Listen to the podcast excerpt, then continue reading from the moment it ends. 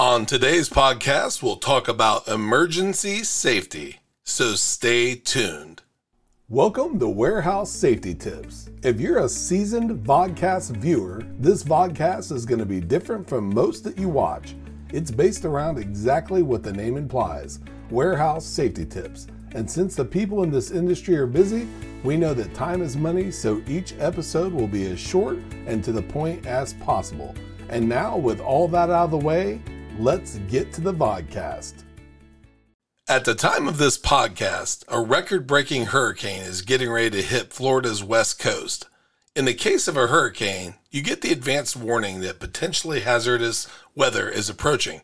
But with many other emergencies, you don't get that option. So, how do you prepare for such an event? By planning for it before it occurs. Part of the 5S methodology is the constant and never ending improvement of all operations within your facility. By doing a preemptive strike on potential events, you'll be as prepared as possible should emergencies occur. Ensure your safety team is walking your facility, actively looking for ways to improve emergency preparedness and overall safety. Make sure that all exit signs are lit and in plain view. Test emergency lighting regularly.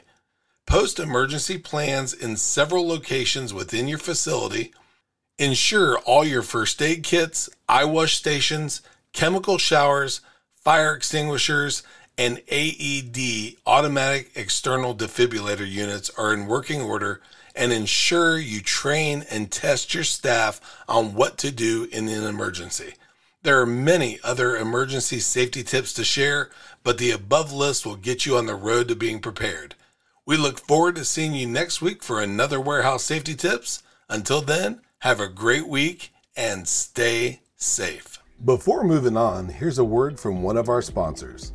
If you've ever been to or worked in a warehouse, you know just how important safety is to both management and staff.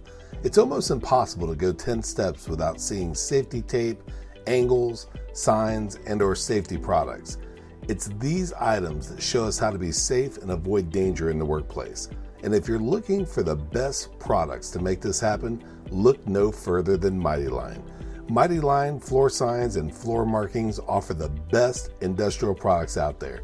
We're proud to have Mighty Line as the official floor sign and floor marking company for the Warehouse Safety Tips podcast and site.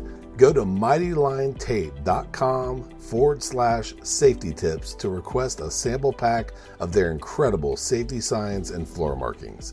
We hope you enjoyed this episode of Warehouse Safety Tips. If you visit warehousesafetytips.com, you'll find the show notes for this episode and access to all of our blog posts, previous podcasts, advertiser information, and much more. Thank you for listening to Warehouse Safety Tips and have a safe day.